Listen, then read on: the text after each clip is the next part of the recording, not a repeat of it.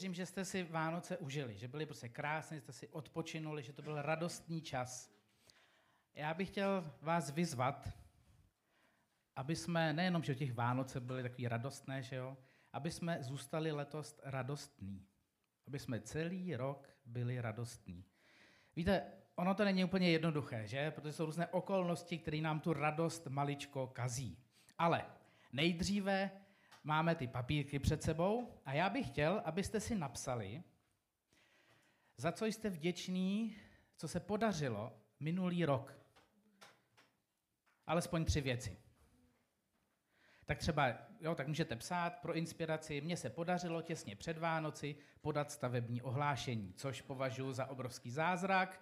Dělali jsme to se Šárkou úplně sami a zvládli jsme všechny razítka dát dohromady, včetně všech sítí a věcí prostě a zvládli jsme to. To je pro mě velký radostný okamžik mého života. Potom další okamžik radostný je, že moji rodiče se přistěhovali k nám do Týna nad Vltavou, že to také zvládli a že už můžeme spolu prostě ty věci začít plánovat. Takže to jsou dvě. A třetí radostná věc, třetí radostná věc, no, že, že jsem tady, že jo, tak. Každou neděli skoro, tak.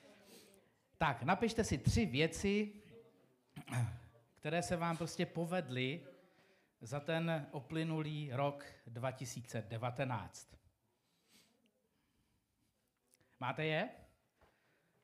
To nebylo tak těžký, ne?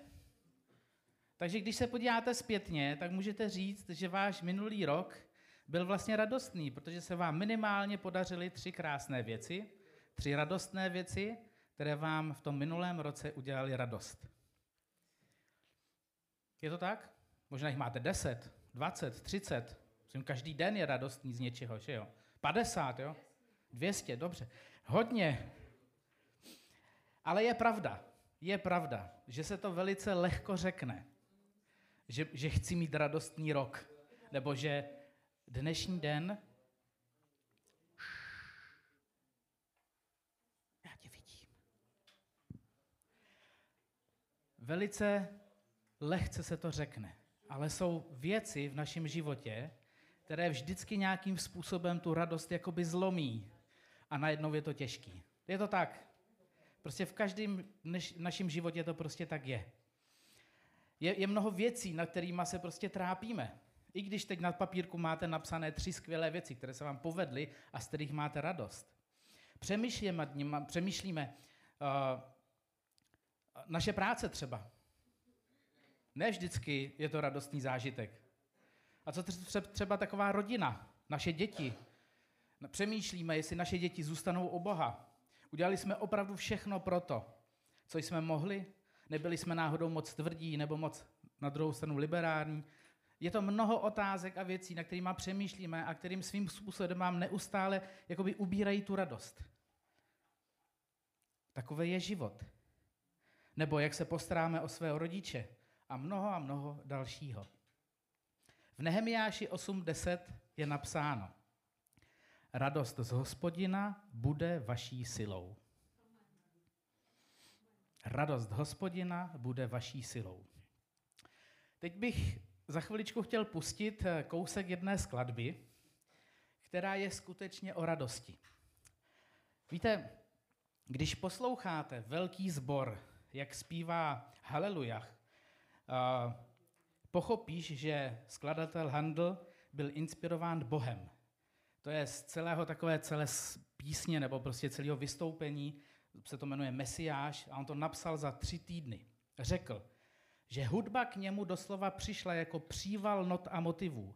Horečně zapisoval, jako kdyby jeho pero vedl po papíře neviditelný skladatel. Toto dílo napsal, přestože mu už slábl zrak a hrozila mu smrt ve vězení pro dlužníky kvůli nezměrným dluhům. Těžká chvíle, tě, velice těžká chvíle. Ale napsal skladbu, když si ji zaposloucháte celou, má to, dejme tomu, hodinu třeba, tři čtvrtě hodiny, je to, je to obrovská síla. Když prostě posloucháte, co, co, tam, co v tom poselství vlastně je, má to obrovskou sílu. A teď bych vám chtěl ten kousíček jenom přímo toho, toho zboru, když zpívají Haleluja, pustit.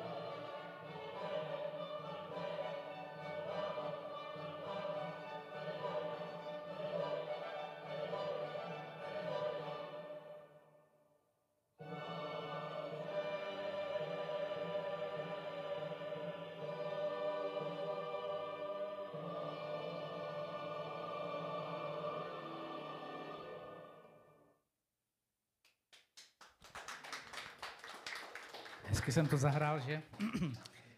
A určitě stojí si poslechnout celou skladbu, nebo celé to dílo, které má 23 vět. A je to nádherný zážitek.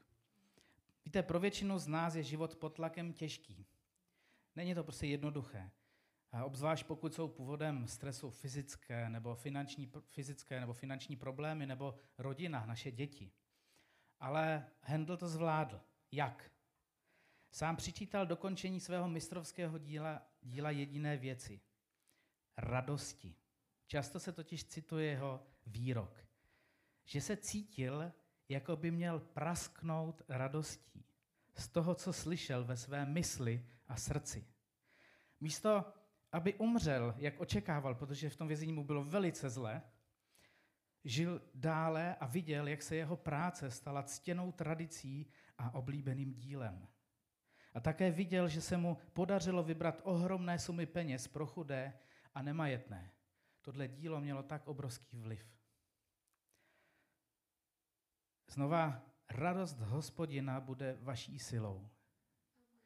Ano, jsou chvíle, kdy to není jednoduchý, kdy i když jsme si napsali na lísteček ty dobré věci, tak je mnoho věcí, které nás bolely, které nás trápily. Ale když se teď podíváte zpětně, tak vypišme ty dobré věci. A ty nám dělali radost. A já věřím, že v tomhle roce, který je před náma, který teď započal, bude také plný složitých věcí. Ale radost z hospodina bude naší silou. Ale pozor, tvá radost bude jednou z prvních věcí, na kterou Satan zaútočí. To je první věc, kterou ti bude bořit. Protože pokud žijeme radostný život, tak jsme prostě šťastní lidi a jsme napojení prostě na Boha, jak jen to jde. Ale v momentě, kdy se ty věci lámou, kdy nezvládáme, kdy ten tlak je na nás moc silný, tak prohráváme a ďábel vítězí. On ví, že radost je duchovním a emocionálním palivem, na které jedeš. Tohle je ta radost, to je to palivo, to je to, co my tankujeme a jdeme dopředu.